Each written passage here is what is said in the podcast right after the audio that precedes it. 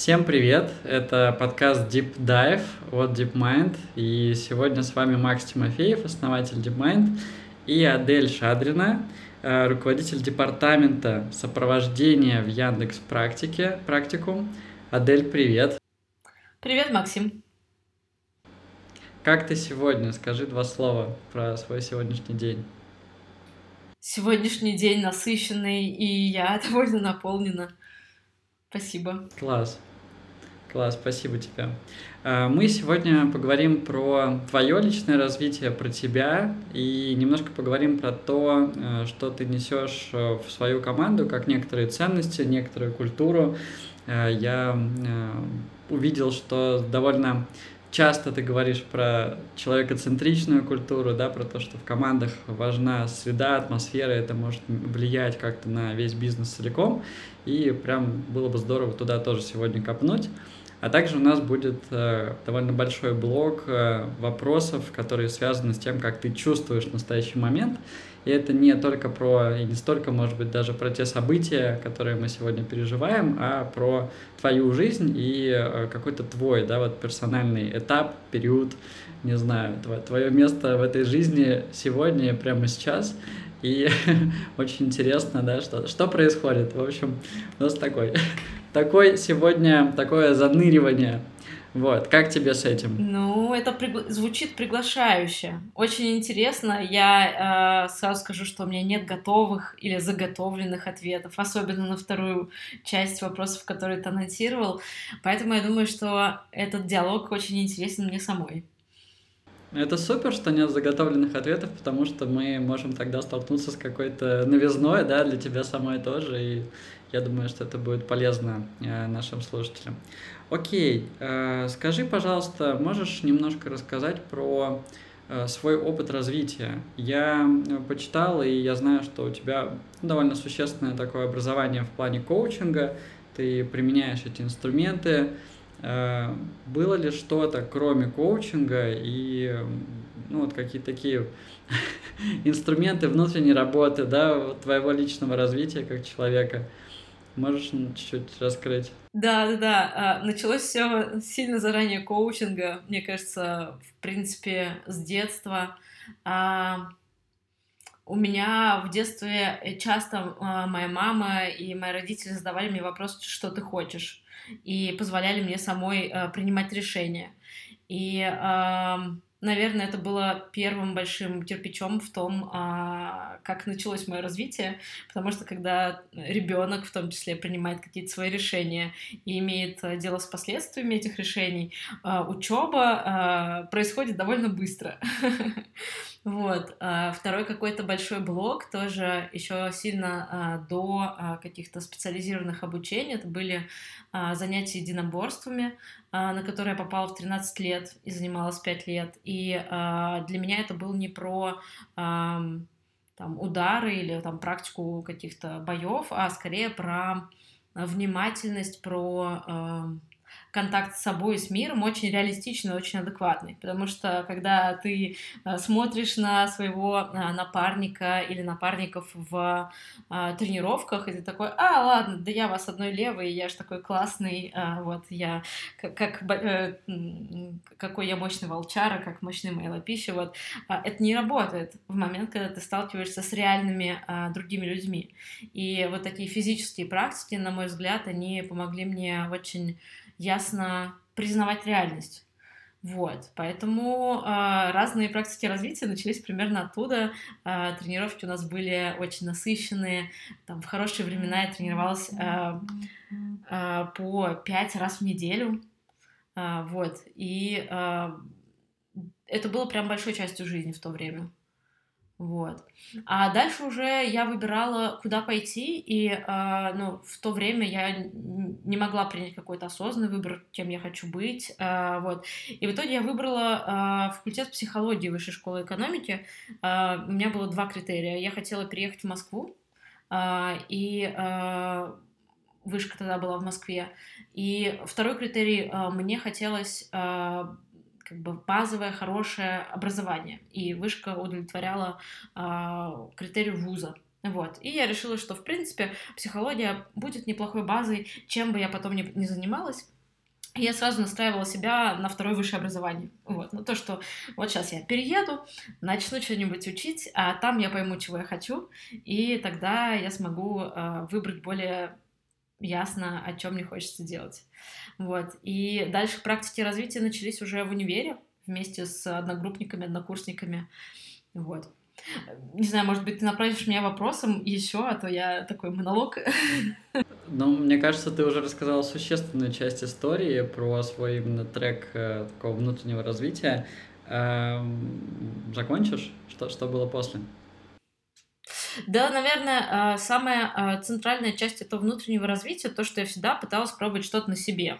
Вот. И если и, наверное, такой привычкой, в том числе с э, тренировок оставшейся, это если что-то страшно, где-то сомнение, нужно пробовать, нужно делать, а там э, разбираться. Поэтому, э, когда мне было что-то страшное, и я что-то волновалась, э, я не имею в виду, там, не знаю, страшно прыгать с десятого этажа. Это нормально, что это страшно. Но если э, там волнительно э, что-то сделать, с кем-то поговорить, как-то э, сделать какой-то шаг в карьере или в личных отношениях, то э, для меня это был маркером того, что кажется там что-то важное. И стоит туда попробовать пойти, чтобы понять, а что там про меня и что там про, э, про мир.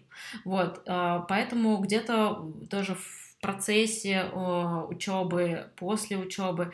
У меня был целый ряд практик, э, до которых тогда удалось дотянуться с помощью интернета, с помощью друзей. Э, Випасана, на которой я поехала в Индию, в Индии еще в 2008 году, кажется. Э, практики слепых тренингов, слепые марафоны, когда ты трое суток живешь с завязанными глазами где-нибудь в лесу, готовишь еду, что-то делаешь, и это тоже очень интересные, погружающие в себя практики.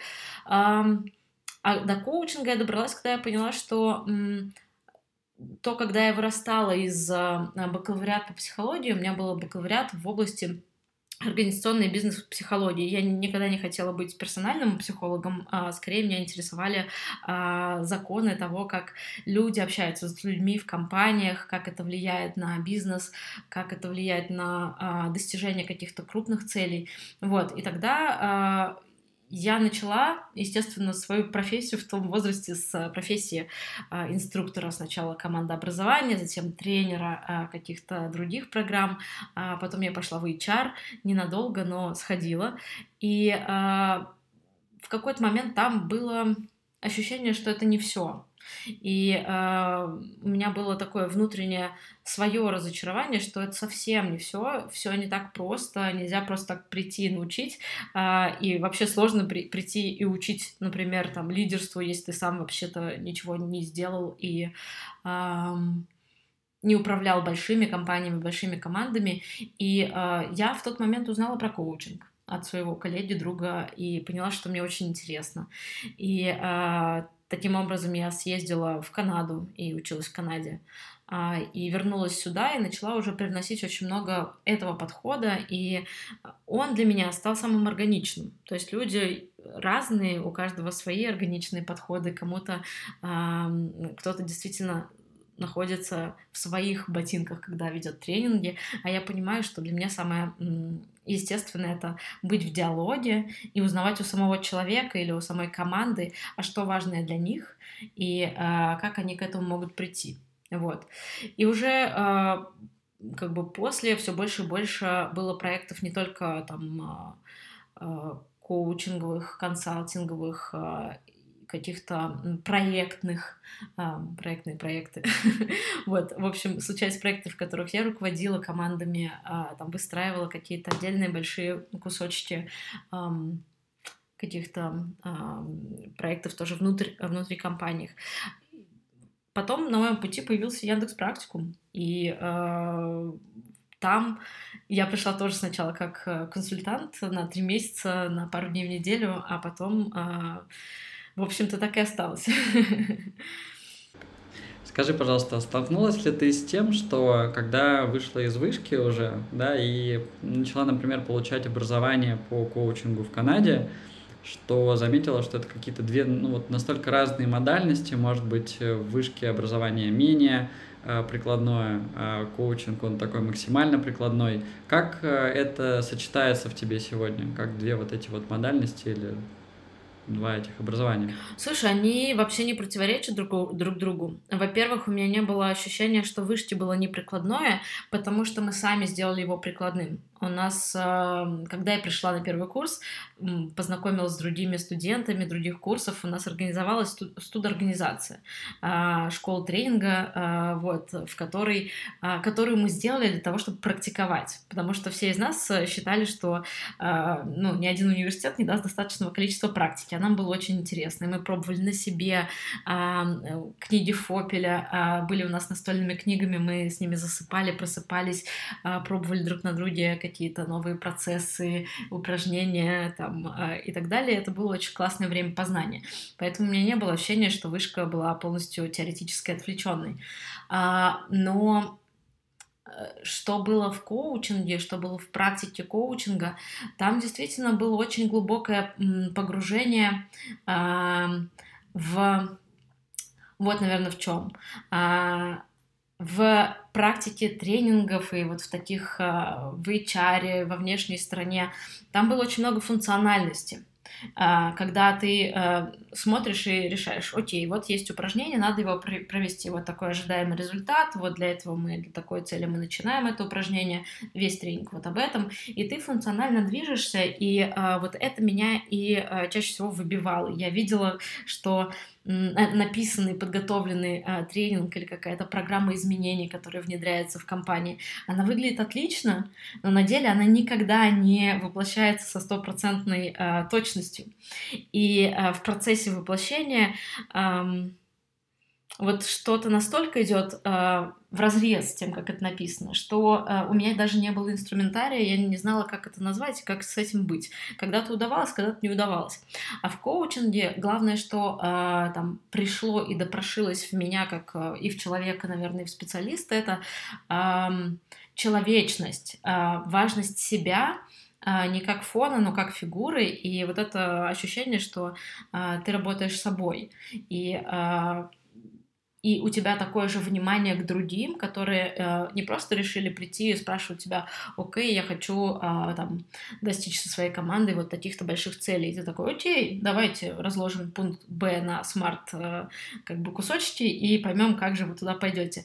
А э, там э, коучинг помог мне рассматривать человека как единую систему, человек, команды, себя как часть системы, клиент и коуч, и э, быть с этой многомерностью, быть с этим очень честно, очень глубоко, очень не отворачиваясь на разных уровнях. Вот это, наверное, было самое главное различие. И а, когда это ко мне пришло и наработалось, потому что поначалу я довольно а, волновалась, когда возникали клиенты, с которыми я не знала, как быть. Они такие, они могли испытывать сильные эмоции, они могли а, приходить с задачами, которых я никогда не касалась. Ну, совсем другие масштабы э, мышления, задач или чего-то. И все, что я могла, это быть с ними очень честно в, в том моменте. И вот э, это достроило, э, наверное, функциональность, которая была точно до этого годами практики, к счастью. Вот. И, э, и, и усилила меня, наверное, и как человека, и как профессионала. А, мне кажется, что коучинг как практика, как инструмент, он во многом тоже основан на осознанности. Да, мы должны осознавать, что в нашем поле проявляется, что в человеке проявляется, не только в его речи, но и во, во всем, во всей этой информации, да, которую человек э, нам приносит. И э, можешь ли тоже подраскрыть немножко, что для тебя сегодня значит осознанность? Э, развиваешь ли ты ее как-то? Да, а, мой путь а, встречи с осознанностью как с практикой, наверное, начался как раз в 2008 году, а, когда я поехала на Випассану и вообще узнала, что есть такая практика Випассаны. Вот. И а, для меня было большим удивлением а, узнать, что все эти медитации, медитациями, конечно же, там а, мы касались до этого, это было очень интересно, а, вот. Но там это было действительно про осознавание себя и физических ощущений в своем теле. И с тех пор, вот, ну, с тех, а, с, тех, с того года а, я так или иначе практикую а, и випассану, и другие практики осознанности а, в плане такого очень честного, а, честной встречи с реальностью. На физическом ли уровне, на эмоциональном, на интеллектуальном или на каких-то даже там духовных внутренних каких-то событиях. Вот. И для меня это очень про то, чтобы ясно понимать, что со мной происходит со мной или с миром, давать этому место, то есть не сражаться с этим, а давать этому место. И, и слушать э, те желания, которые рождаются по ходу.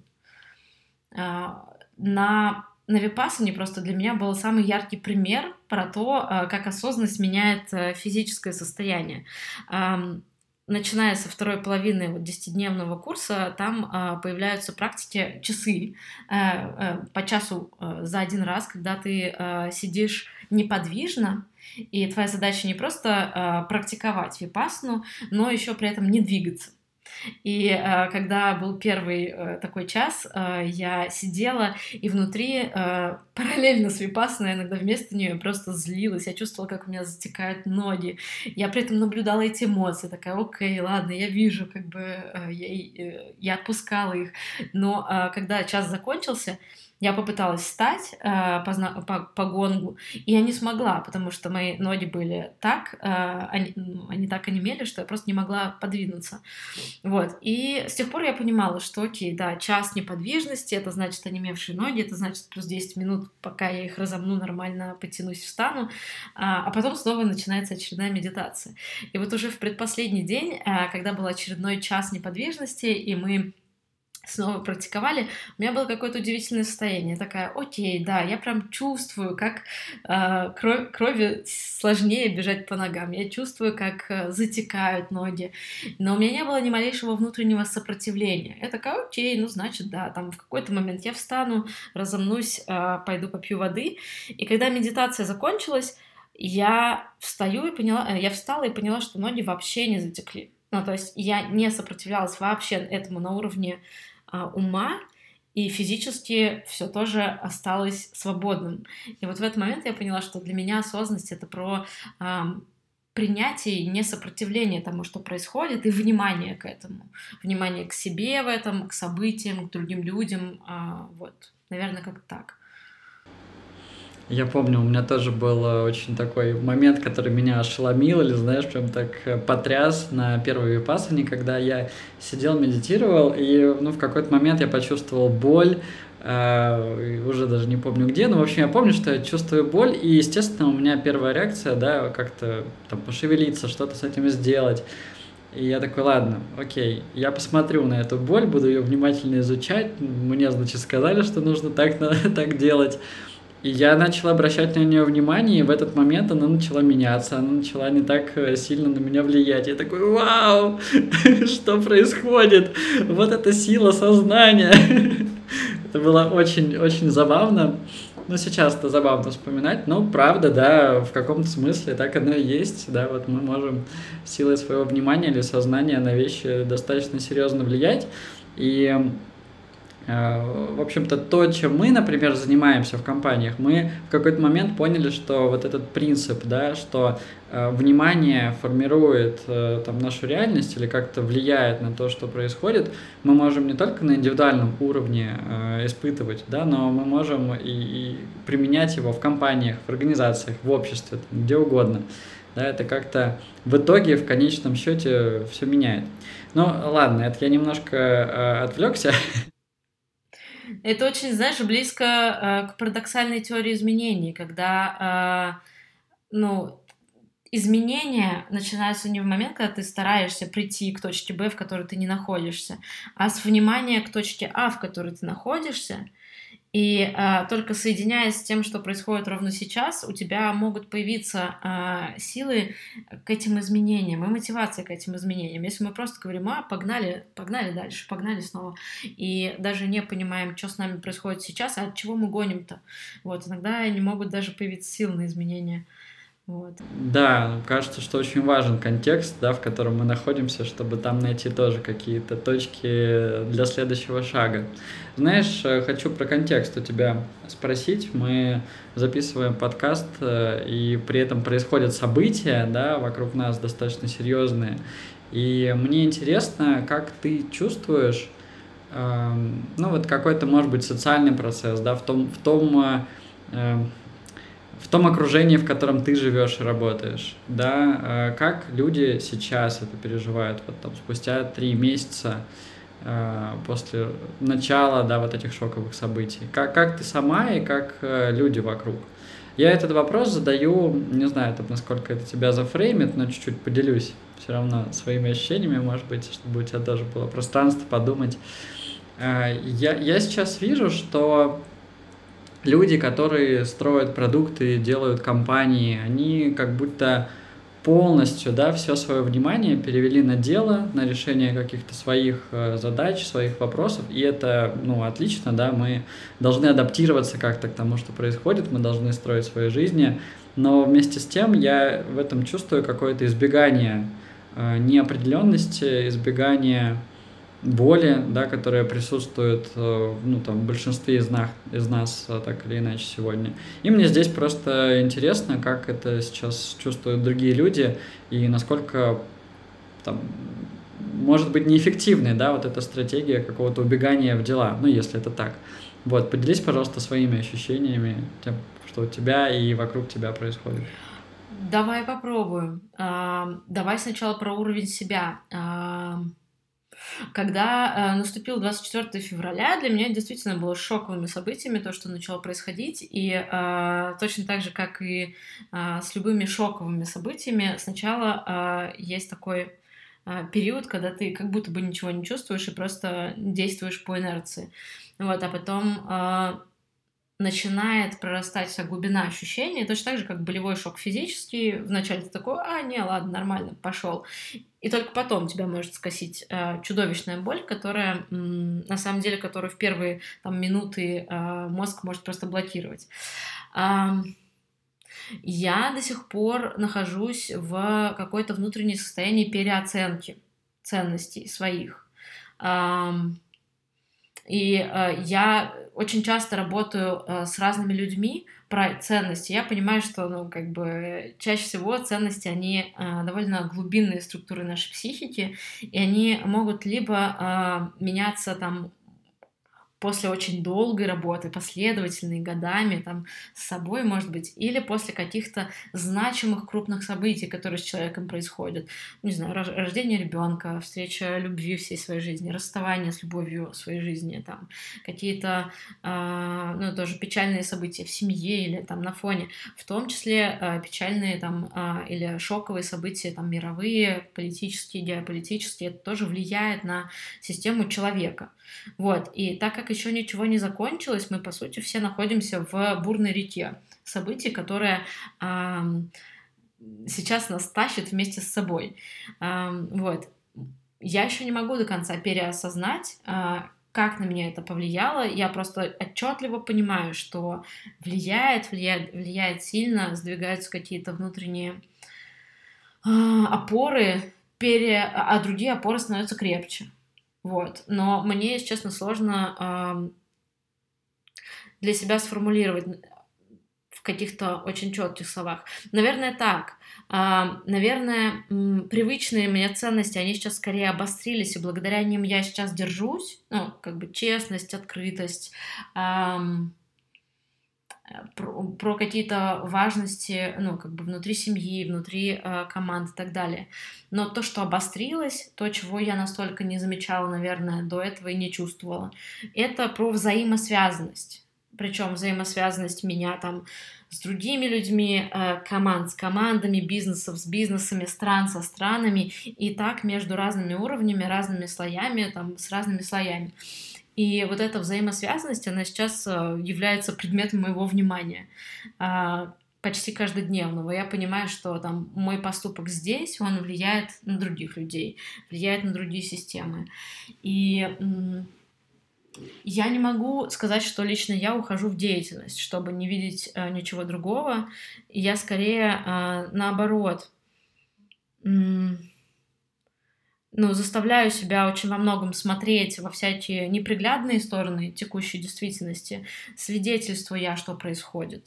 Причем с разных сторон, потому что э, у меня нет ощущения, что хоть кто-либо сейчас обладает какой-то э, уни универсальной правдой.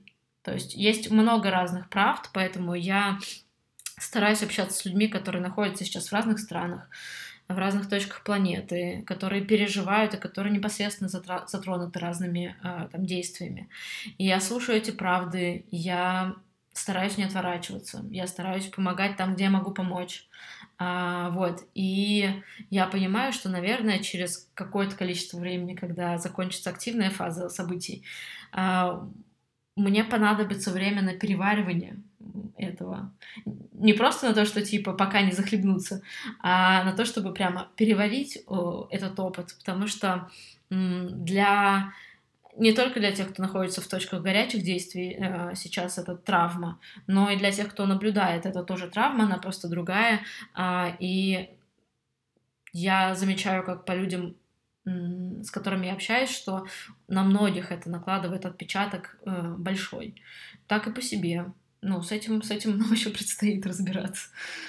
Вот. Угу.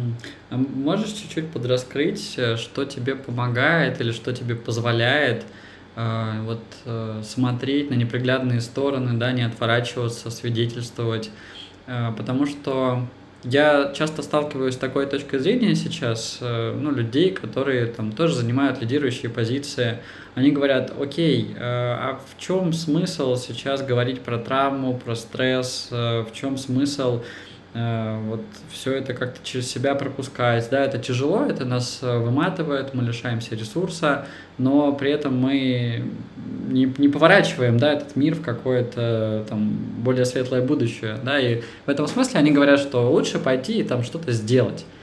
Вот э, мне, я твою позицию тоже всячески разделяю, но мне интересно чуть-чуть туда вот направить нашего внимания. И, во-первых, да, что позволяет, что помогает тебе это делать.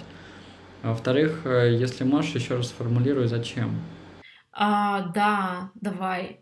А, что позволяет? Во-первых, надо сказать, что я не 24 на 7 читаю новости со всех сторон а, и а, пропускаю через себя все видео, записи, фото а, и так далее, и статьи. Ну, то есть в этом режиме я бы быстро закончилась. Вот, есть, а, есть некая capacity а, психики и а, то, на что а, как бы можно подписаться. Вначале, я могу сказать так, в первый месяц было в том числе неделя вот такого почти непрерывного в свободное время а, серфинга новостей, а, чтения, просмотра фото и всего остального. И это меня выбило очень сильно. Как бы это позволило... Ну, ну, ну знаешь, это любимая моя поговорка «Ничто так не бросает в крайности, как поиск золотой середины». Вот, это мне помогло найти золотую середину потом. А я читаю просто несколько каких-то источников, а, общаюсь с друзьями, которые... А, кто-то находился там, кто-то уехал недавно оттуда, а, с друзьями, которые в Европе организуют тоже центры помощи в России, кто организует центры помощи, потому что к нам тоже приезжает очень много людей, которым нужна помощь. Вот. И эм, я стараюсь э, читать разные новостные источники, в том числе те, которые там, э, заведомо у меня к ним нет много доверия. Но для того, чтобы я понимала вообще, какая сторона, э, ну, как бы, как это выглядит с разных сторон. Вот, иначе я буду ничем не лучше людей, которые смотрят только один источник информации и говорят, вот правда в этом, а все остальное неправда. Вот. Правда многомернее, чем я знаю, и, ну, как я уже говорила, никто не может это вместить. Что мне пом- помогает, э, почему, зачем я это делаю? А за тем, что я понимаю, что происходящее ужасно. Вот неважно даже, э, с какой точки зрения придерживается человек э, ну, про текущие, про причины текущих событий, про мотивы сторон. Вот э, я думаю, что многие согласятся, что просто э, убийство людей сами по себе это ужасная вещь. Вот. И эта ну, как бы страница истории, она ужасна. Как бы ее потом не объяснили историки через сто лет, э, которые будут анализировать этот период э, там, мировой истории. Вот. И я понимаю, что если я попытаюсь не видеть этого, то, скорее всего, э, я могу в будущем не заметить еще какие-то признаки этих же историй которые могут вести к подобным же потрясениям. И я, например, эм, месяца полтора назад для себя увидела прямо под лупой то, что вроде бы и так было под носом, но я прямо увидела как под лупой и не могу развидеть историю про то, а, к сожалению, как как сильно э, вокруг, э, ну, в Москве, как минимум, вот буду говорить ровно про сферу своего наблюдения. В Москве есть предубеждение к людям, которые приезжают сюда на работу из других стран. И, ну, как бы есть вот вроде бы э, классные люди, которые тут живут, а есть все остальные понаехавшие.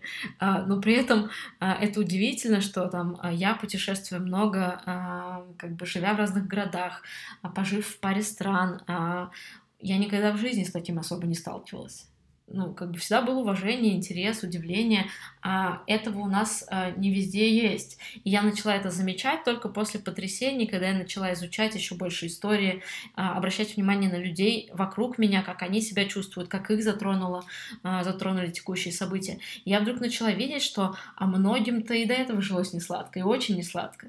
И даже если а, у меня не было там а, как бы каких-то моментов а, предубеждений личных, то вокруг-то они вообще-то. И я начала видеть пузырь а, вокруг себя, тот самый, те самые пузыри информационные, которые заставляют думать, что а, все хорошо, ну все же хорошо. И, в принципе, я сама жила очень сильно в таком пузыре до э, там, конца февраля, и, э, ну, как бы вот это ощущение, э, что, окей, теория малых дел, вот я буду делать хорошо вокруг себя, и все остальное, ну, типа, могу ли я повлиять на что-то еще? Да вроде не могу, но зато я могу сделать так, что вот вокруг меня пяти человеком станет очень хорошо, ста человеком довольно хорошо, а там тысячи человек тоже какой-то эффект от этого получит. Вот, но как бы сейчас я понимаю, что вроде бы да, а вроде бы вот э, что-то я упустила, и я пока не могу понять, чего я упустила, живя с такой позиции, и я это исследую, и поэтому очень внимательно смотрю и запоминаю, и э, чтобы, когда я буду рефлексировать после завершения активной части событий, я смогла бы простроить эти связи увидеть, что, что на меня влияло, как влияло, как на меня влияло знание, а как до этого влияло незнание. И чтобы я могла там своей дочери, своим там детям, своим друзьям дальше как тоже передавать э, какие-то важные выводы из этого непростого времени. Вот, если я отвернусь от как бы всех событий, то как я это передам? Ну, делайте свое дело и не обращайте внимания на других, ну, так иногда, иногда так не работает. Я понял, да, очень интересно. Мне кажется, что когда мы переживаем такие большие события, да, которые прям видно, как в процессе э, состоят из большого многоголосия, да, и люди пытаются их под разным соусом преподнести, то становится очевидным, что когда они закончатся, да, или там перейдут в какую-то новую форму, э, эти все информационные манипуляции, они не прекратятся, они продолжатся, да, и будут э, даже там еще, может быть, более жесткими.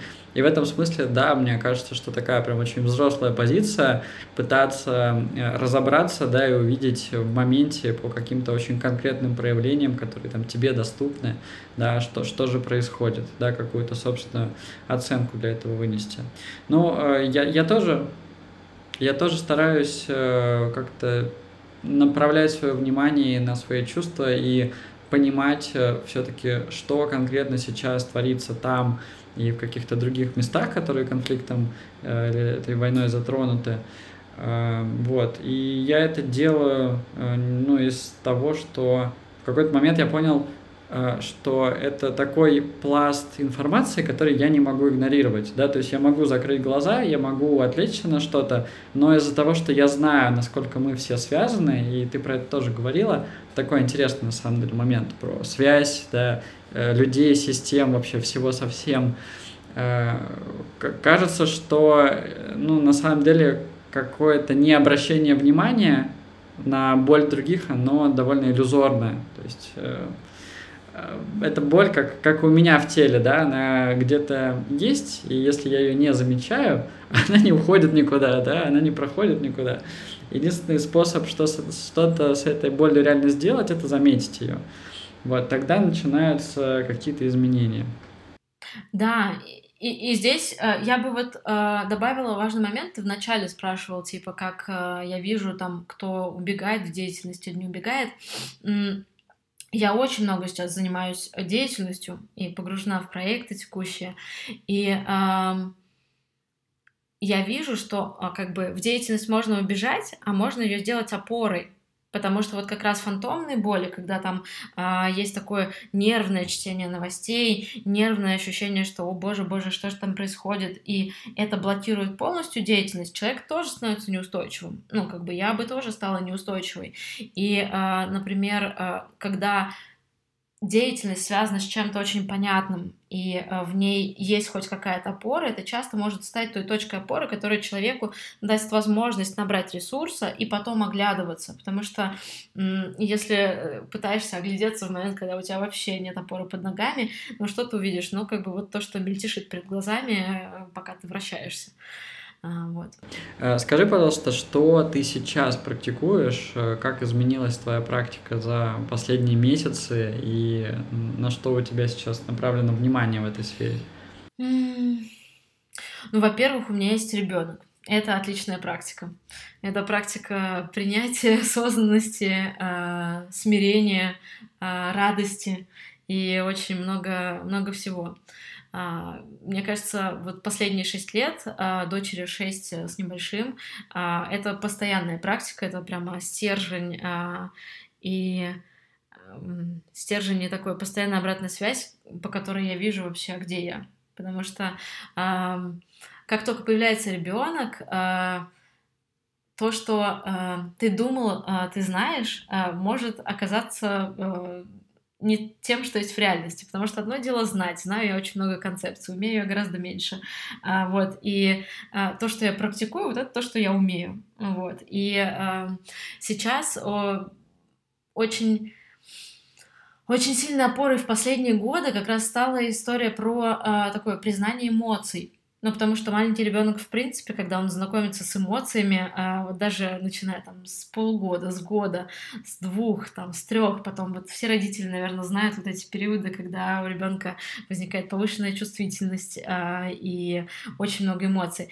Вот все эти моменты, они а, позволяют и мне самой как бы научиться быть в моменте, чувствовать откуда, практиковать осознанность, потому что я э, очень часто я, я не идеальный родитель, я, меня тоже выбивает очень много из э, происходящего, я могу поймать себя на том, что мне хочется покричать, мне хочется э, сделать по-своему и настоять на своем, и э, я начинаю задавать себе вопросы, окей, как бы, а зачем, а что? Иногда я успеваю задать это до момента реакции, иногда нет, э, и это такой постоянный тренажер. Вот ребенок, который, с которым ты вместе живешь и растешь, это такая постоянная практика осознанности, если, если ты этого захочешь. Вот. А из более таких а, индивидуальных штук это а, ну, практика дыхания, дыхание разные. Ну, она со мной с на самом деле, про то, что внимание к дыханию — внимание к телу, к телесным э, там, практикам э, разным. Э, я стараюсь уделять время каждый день про э, чуть-чуть подышать, чуть-чуть э, пофокусироваться, минут по пять, там, утром, вечером, э, в те дни, когда у меня не хватает времени на что-то еще. Э, последние три месяца э, вот, у меня скорее было меньше времени на практику, и она вернулась более э, устойчиво только последний месяц. Вот первые два, наверное, это было такой э, временем, э, когда не очень хватало на это время. А, и сейчас я возвращаю себе эту устойчивость. Сейчас я в том числе работаю там с остеопатом, понимаю, что у меня очень сильно забилось тело за там, эти три месяца, и не вернув устойчивость в теле, я тоже рискую быть меньшей опорой и людям, с которыми я работаю, с которыми я живу, и себе самой, ну, как бы и в этом есть такой баланс. То есть, когда я вижу и свидетельствую страдания, а, это не означает, что ну, мне должно самой погрузиться в пучину этого страдания и быть страданием. Мне хочется в этом быть жизнью, чтобы создавать именно ту опору, в которой, к которой могут прийти те, кому а, нужна а, сама жизнь и выход из страдания. Вот, поэтому вот сейчас мой, мой фокус направлен на то, чтобы вернуть себя себе опору на уровне там, эмоциональном, на уровне физическом. Я стараюсь сейчас просто двигаться больше, ходить больше, наблюдать за растениями, потому что они расцветают и тоже помогают мне расслабляться и перемещать внимание. То есть какие-то... Моя практика, на самом деле, последние годы, я бы, наверное, и хотела сказать, что я сижу и медитирую в позе лотоса по три часа в день, а, вот, и а, как бы... А, и вообще ну, все это получается, но нет. И поэтому самым простым действием, которое, вот, которому я научилась с момента рождения ребенка, это чтобы практикой становилась каждая каждое, на что хватит моих э, сил и внимания. Это, наверное, внимание. Вот практикой может стать даже прогулка э, по улице, когда там внимательно смотришь по сторонам. Вот. А более э, там весомые какие-то практики, другие, Наверное, нет. Наверное, это история про уже коучинговые практики, потому что во время коучинговой практики, во время менторингов, которые я сама прохожу как специалист, во время там каких-то таких штук я ну, практикую другие стороны себя и тоже, наверное, это меня развивает. Я на последнем своем ретрите, я буквально недавно его проходил, на самом деле, э, две недели назад, я решил позадавать э, своему учителю медитации вопросы такие достаточно базовые, да, которые, ну, много лет уже не задавал, потому что кажется, что я так это знаю. Вот. И я в какой-то момент подошел к нему, ну, там, на сессии вопросов и ответов, говорю, слушайте, а сколько часов в день надо медитировать, чтобы, значит, вот результат был э, устойчивый и вообще все было хорошо? Он такой подумал, подумал, говорит, э, вообще не важно, сколько часов ты там сидишь в формальной медитации, важно, сколько мгновений в, в своей жизни ты присутствуешь. Поэтому, э, если ты можешь делать практикой да, любую свою деятельность, то у тебя будет какой-то результат. И в этом смысле я, во-первых, вижу, что людям, которые в целом живут, да, какой-то такой активной жизнью, там, как мы с тобой, как многие-многие люди в больших городах, им э, реально достаточно сложно выделить время для формальной практики медитации или для чего-то другого, да, там иногда даже час выделить на психотерапевта в неделю непросто. Да, вот здесь просто очень откликается. Э, я могу сказать, что, э, наверное, в моей жизни есть вот такие ступенечки, как, не знаю, ретриты, практики, в которых я учусь и поднимаюсь сама над собой как бы в инструментарии, в интенсивности этого внимания. А потом, если человек, как ты сказал, активный, э, живет обычную жизнь, но э, в мою жизнь пока не встраиваются действительно по три часа медитации, вставание в 4 утра там э, и что-нибудь такое. Но встраивается хоть что-то, что остается, и поэтому я строю как раз вот свою там дол... Э, если посмотреть на годовой как бы э, отрезок, то это скорее ступени, в которых я могу практиковать, и дальше такая повседневная практика. И это, наверное, будет более полной картинкой. Вот. Да. Хорошо, давай перейдем к э, блоку про команду и про компании. И э, мне хочется начать с такого вопроса. Э, ты выступаешь э, с лекциями про заботу о себе в команде, да, про well-being, про человекоцентричную корпоративную культуру. И э, у меня к тебе такой вопрос. Э, должна ли быть человекоцентричная корп-культура сегодня частью стратегии компании? А, ну, здесь ответ э, довольно простой. Она не обязательно должна, но это все зависит от цели. И, а, на мой взгляд, сильно тоже зависит от а, сферы деятельности компании. То есть мое личное убеждение, что, конечно, человекоцентричные компании, они а, а, они обладают большей э, стрессоустойчивостью если так можно сказать, потому что э, что есть компания, кома- э, компания э, в том числе это есть те люди, которые ее составляют, и если, например, вот там произошло потрясение, как произошло в этом феврале, э, дальше эффективность деятельности компании, она складывается в том числе, э, но не э, линейно, а еще хуже, из э, сумм эффективности людей.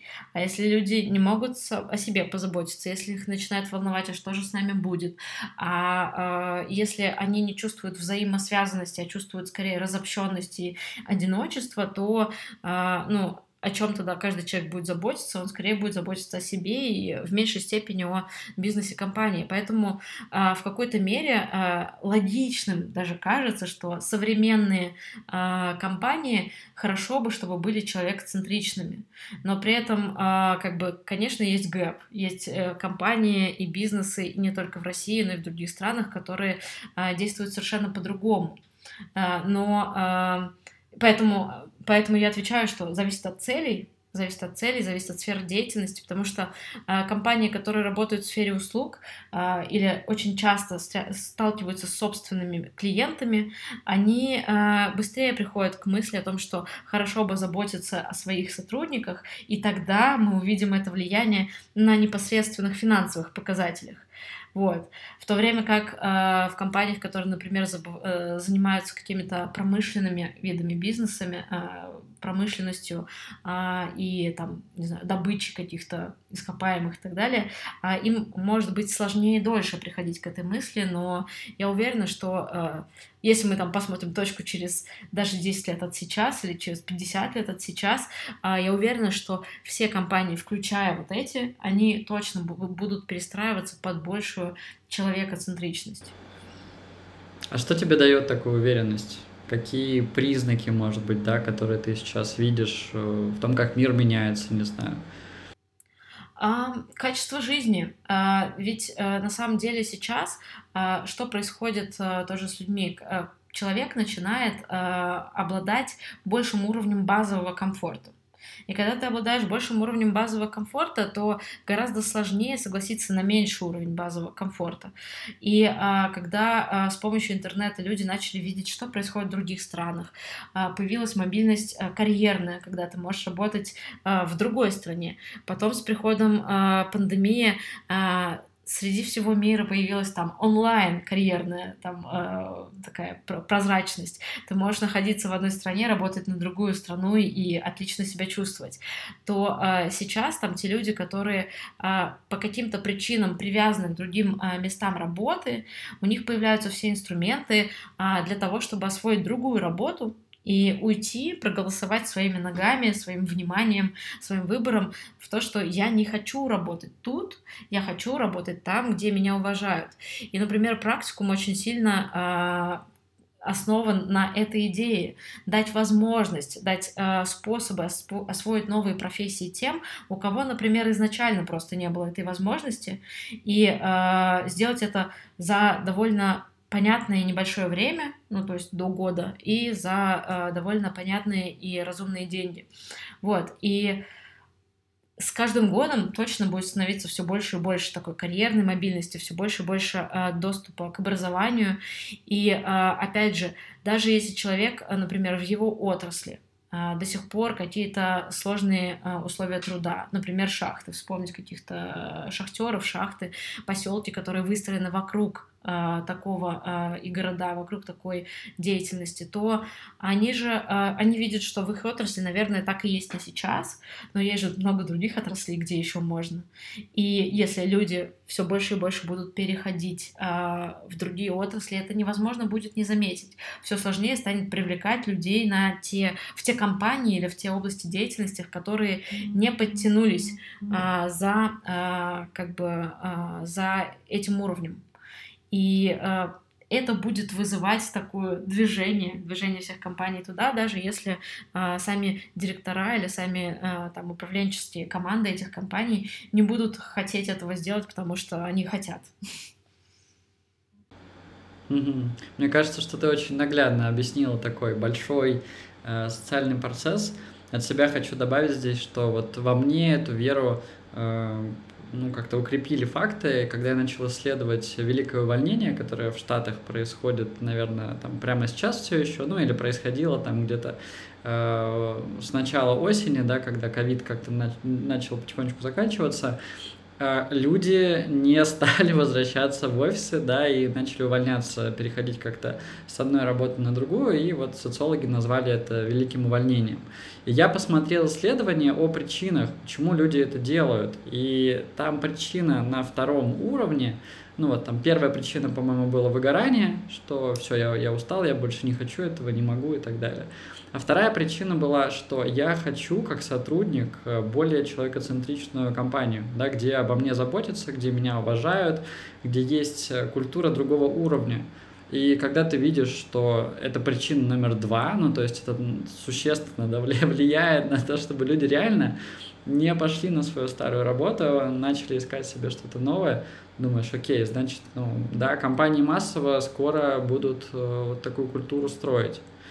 Можешь чуть-чуть рассказать э, про то, как ты у себя в команде, может быть, такую культуру строишь? Э, это очень обширный вопрос, я понимаю, но, может быть, какие-то топ, знаешь, там, 3, топ-5 э, таких поинтов или акупунктурных точек, вот что нужно сделать, чтобы как-то свою команду подвинуть хотя бы, может быть, трансформировать, да, в сторону человечности? Я сказала бы несколько моментов. А, про всю компанию э, это важно, чтобы э, сам такой посыл или само такое движение э, находило бы поддержку в управленческой команде. И в этом плане практикуму сильно повезло, что изначально Миша Инович, который там собирал команду вокруг себя и сетапил практикум, у него было много, ну как бы убеждение в том, что такой способ управления правильный, децентрализованный, а, с опорой, на, а, с опорой с доверием к экспертизе а, людей, которые приходят в команду, а иначе зачем нанимать человека, чтобы его контролировать. Вот. И именно в таком при таких предпосылках очень легко строить внутри команду, которая действительно ценит как бы друг друга, ценит себя и умеет а, как бы а, не откладывать чувства взамен, а, ну, как бы вместо, ну, не откладывать, короче, чувства на второй план. Но что, если строить как лидеру команды, даже в компании, в которой не очень-то принята такая культура на верхнем уровне, это всегда, конечно, может исходить от лидера самой команды. И здесь есть, опять же, факторы функциональные и факторы человеческие. И вот если функционально, то я бы тоже а, начала с первого же тезиса. А, принципы принятия решений. Если действительно человек, который управляет командой, дает принимать решения в области своей, своей ответственности, своей зоны оунерства, как это иногда тоже э, мы говорим, э, человеку, который за нее отвечает, э, отсюда растет та самая человекоцентричность, то есть э, центрированность позволение принимать решения. Когда у человека есть эта ответственность принимать решения, он, конечно же, э, сам э, заинтересован в том, чтобы лучше разобраться в том, что происходит, включиться, построить связи с другими командами, с другими коллегами, э, так как это будет его решение, его ответственность, и, конечно, по-другому не получится. Вот. Поэтому одна из первых э, историй это кто принимает решение. Понятно, что решение на уровне компании принимает э, там э, человек, который владеет компанией, управляет компанией, то э, там ежедневные решения важно, чтобы они были принимаемы каждым человеком, который там отвечает за свою какую-то задачу. Вот. Э, второй момент это, естественно, очень прозрачное э, целеполагание. А, когда человеку понятны цели, которые он а, должен достигать, понятна его зона ответственности, понятны а, аргументы, которые лежат под этим, то ему легче быть вовлеченным, принимать эти решения и оставаться включенным в весь процесс.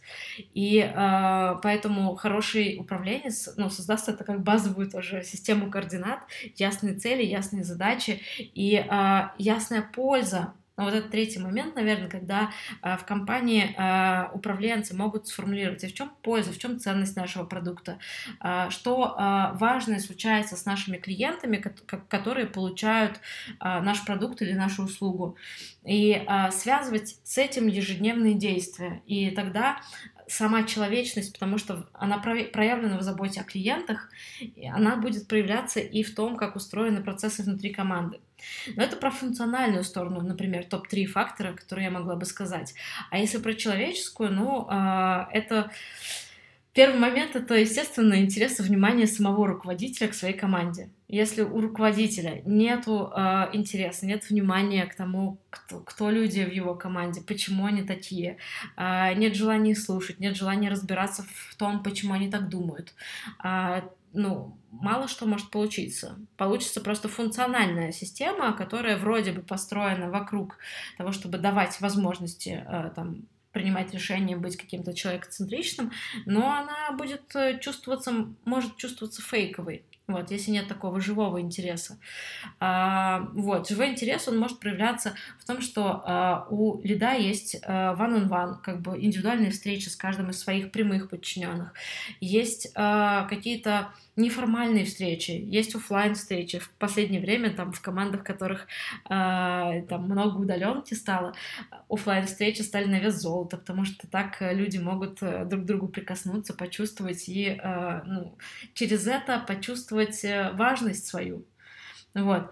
И вот э, как бы еще один момент здесь это дать э, каждому человеку своей команде почувствовать свою ценность, признавать э, вклад, признавать результаты, благодарить. Благодарность самая недооцененная история, мне кажется, почти в любой компании и в любой команде. Вот, когда благодарность есть, э, каждый чувствует, что, о, класс, действительно, то, что я делаю, это важно. И э, появляется какой-то вот фон, атмосфера этой заинтересованности, человечности друг по отношению к другу, э, которая, которая является клеем в сложные времена. Потому что, э, как бы, когда приходят сложные времена, когда пришла пандемия, например, если мы говорим про тоже большие стрессы, но там чуть более отдаленные, которые уже можно проанализировать. Вот, ровно перед пандемией у нас э, в практикуме прошла сессия про ценности. А, в которой мы все вместе, там, той командой на тот момент а, разговаривали, а почему мы делаем то, что мы делаем, а, ради чего это важно. И каждый был услышан, каждый был выслушан. И когда спустя две недели после этого всех закрыли на карантин, связь, ощущение взаимосвязанности и э, единства, они были очень крепкими. И они помогли очень, э, вообще практически очень гладко проехать этот переход, хотя, естественно, это было очень стрессово. Мне кажется, что мы такую, э, ну точнее ты нарисовала уже такую достаточно системную, достаточно системный чек-лист, что нужно сделать, чтобы построить себя более человекоцентричную культуру в компании. Э, очень классно. И э, здесь хочется тоже как-то отреагировать, что когда ты говорила про функциональную часть, там много про просто, знаешь, что должно быть сделано вот на уровне каких-то решений, процессов компании, а потом мы перешли к части про там, человека, про лидерское поведение. И э, те вещи, которые ты называла, они для меня были связаны с, ну, существенно с тем, насколько каждый из нас, да, и насколько лидеры могут вообще присутствовать в том, что они делают. Да, ты много говорила про внимание к людям, к сотрудникам, что там должно быть интересно, ты должен э, как-то разбираться в этом. И э, здесь кажется, что зачастую это связано и с ценностями человека, и с навыками, да, чтобы у тебя был навык, э, ну, там, фули по-английски, да, полностью присутствовать в том, что ты делаешь. Это не у всех, к сожалению, получается. Слушай, ну здесь, мне кажется, самое простое э, и самое э, такое расслабляющее понимание может создать история про родительство, то же самое. Вот э, многие родители, я в том числе, э, там говорят про себя, э, что, блин, я не люблю играть в игрушки, мне сложно там, типа, долго играть там в машинки, в куклы и так далее. Вот, и если я, например, буду выдавливать из себя то, что я не люблю, конечно, это будет чувствоваться, это всегда считывается на уровне невербальном, но при этом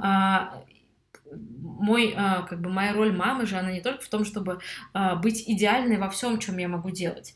Э, каждый руководитель, он уникален, и э, нет единого рецепта, что надо делать. Я обожаю читать книги, и мы э, там с самого рождения там с дочкой читали много книг.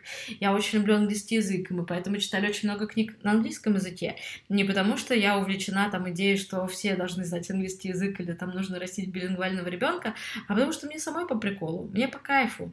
И э, как бы я знаю, что э, в садике с дочкой класснее поиграют в куклы и класснее поиграют в какие-то там безбашенные детские игры. А потом мы с ней можем круто погулять, там круто сходить в походы, круто поразбираться в, там, в каких-то вопросах интересных и там пообщаться про книги.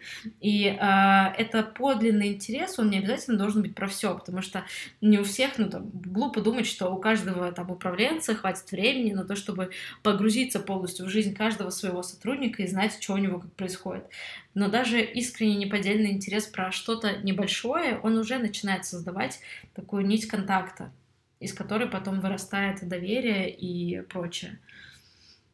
А, Адель, у меня к тебе э, четыре вопроса таких в завершении. На них можно дать э, короткие ответы, э, либо можно чуть-чуть подразвернуть. Тут смотри, как, как тебе хочется.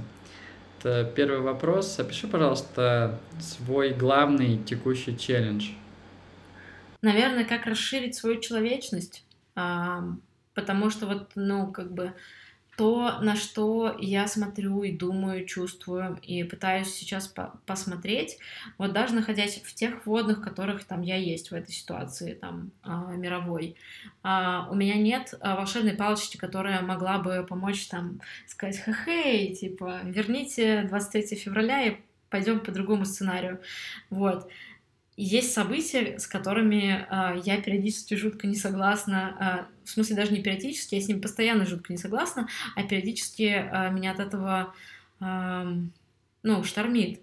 И э, здесь самым большим вызовом это находить, как оставаться честной с собой, деятельной и человечной. То есть как найти ту меру э, действий, про которые я буду чувствовать, что да, это означает, что я делаю действительно то, что я могу, и не меньше.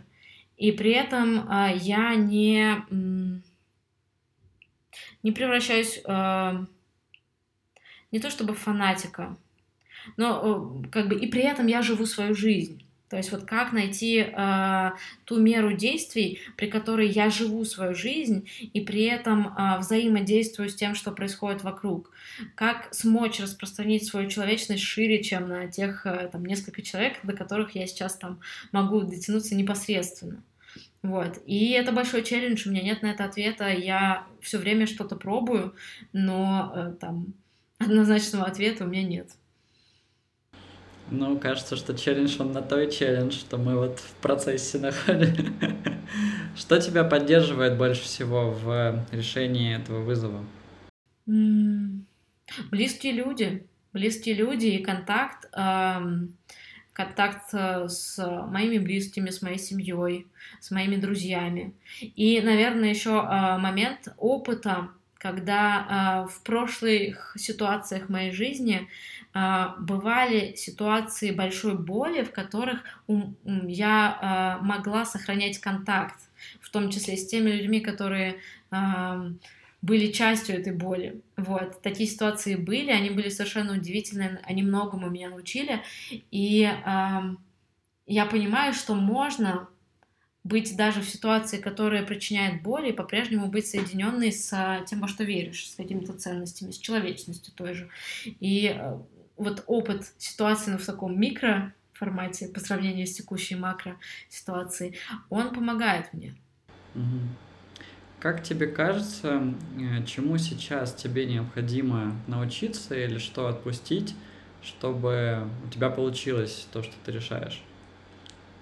Мне кажется, просто это даже не то, что научиться, это вспомнить и просто а, даже не то, что и даже не то, что вспомнить, а просто придерживаться этого каждый день в практике. То есть э, быть проще. Потому что, ну, я сейчас поясню, а, в чем а, здесь идея. То есть, э, когда там я задумываюсь, например, про там, всю сложность текущих событий. Ты такой думаешь, что, боже, вот, наверное, можно сделать вот такой проект, вот такой огромный проект, чтобы хотя бы помочь там большой части людей, у которых сейчас э, какая-то сложная ситуация. И вот в этих больших мыслях может проходить время, и так ничего и не происходит. И для меня, ну, мне скорее сейчас помогает, когда я понимаю, что вот есть человек, которому сейчас сложно, и я могу помочь. И э, просто делать что-то простое, но часто, чем размышлять о великом очень долго, очень много, но так и не перейдя к действиям. Есть люди, которые могут придумать сейчас очень классный проект. У меня есть друзья, которые тоже э, строят очень важные истории. Э, скоро, я надеюсь, они там тоже проявятся и назовутся. Вот там в Европе и там в других странах. И э, ну, они строят это командами. И понятно, это ничуть не преуменьшает как бы важность таких проектов, больших, э, кросс-дисциплинарных.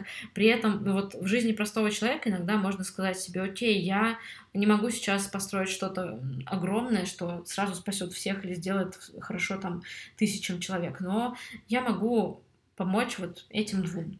Вот, и просто не останавливаться в этом простом движении, то есть продолжать простое движение. И последний вопрос. Э, какое будущее ты пытаешься построить сейчас? Хм. Будущее очень человечное, с минимумом границ, ну то есть со здоровыми границами. А, причем как на уровне людей, так и на уровне стран. Мне хотелось бы, чтобы были здоровые границы, когда можно сказать нет и быть услышанным, когда можно пригласить в гости и прийти в гости. А, вот, когда ам, когда очень ярко э, видны законы человечности, а не только законы э, каких-то э, больших политических решений. Эм, знаешь, э, мне кажется, что практику меня очень сильно э, научил как раз э, не... Практику меня сильно научил тому, как привести к единому дуальность. Вот, например, очень часто бывает то, что вот мы компания, мы делаем такое хорошее социально полезное дело, значимое, вот мы все, все для людей. Вот, и при этом у этой компании а, могут быть не самые крутые бизнес-результаты. Или наоборот, есть много компаний, которые говорят, а мы про бизнес, типа пофиг, какого качества продукт, или почти пофиг, но вот если чем больше продаж, тем лучше, потому что мы же про бизнес тут собрались, а не про а, что-то еще.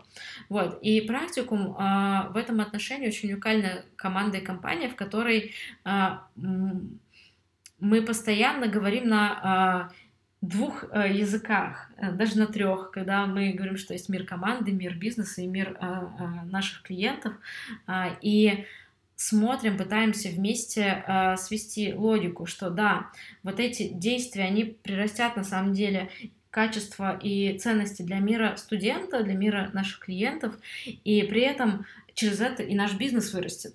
И вот когда э, человек перестает выбирать между э, одним добром и другим добром и начинает искать, что есть какое-то объединяющее добро, есть какое-то действие, которое, если мы будем делать, то э, всем будет хорошо. Вот так же, мне кажется, про весь мир.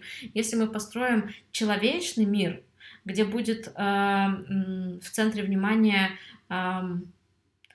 уважение к человеку и взаимоуважение. Не просто, что мы всех уважаем, и поэтому все могут там делать, что хотят, в том числе унижать других людей, но мы же уважаем их выбор, поэтому пусть унижают, это же тоже выбор. Не такой, то есть это что-то гораздо более комплексное и человечное во все стороны. Вот, а, тогда у нас и все остальные истории выровняются и про экономику, и про а, политику, и про бизнес. Но это, наверное, могут быть сейчас какие-то очень а, рассуждения в розовых очках, но э, если отвечать на вопрос, о чем хочется, о чем мечтается, то в о таком человечном мире мечтается. Слушай, какие есть, мне кажется, они прекрасные. Спасибо тебе за эту позицию, за человечность и за честность в текущем моменте. А, если ты хочешь порекомендовать что-то нашим слушателям, на что-то обратить их внимание, это может быть книга, фильм, какой-то проект, может быть поделиться какой-то своей инициативой, Э, сейчас для этого есть место. Угу. Мне очень нравился э, фильм «Мирный воин», и книга тоже «Мирный воин». А, она очень а, как раз про такое быть в моменте И а, мне кажется, что если кто-то не смотрел этот а, фильм, а, то совершенно точно а, может получить огромное удовольствие. А, с книг очень много, очень много книг, а, такая целая россыпь. Мне кажется, наверное, вот то, что я могу рекомендовать вообще без зазрения а, совести и а, которое подойдет людям любого вероисповедания, взглядов и а, там внутренних принципов, это больше физического движения. Потому что когда мы двигаемся и больше заботимся о физическом теле, у нас и ясность мышления пробуждается. Вот, поэтому и пробежечка, и пробежечка или прогулка. Адель, спасибо тебе огромное. Э, это был подкаст э, Deep Dive, э, его ведущий Макс Тимофеев, основатель DeepMind, и Адель Шадрина, руководитель департамента сопровождения Яндекс Практикум. Подпишитесь на наш телеграм-канал DeepMind, поставьте лайк подкасту, если он вам понравился, и до новых встреч.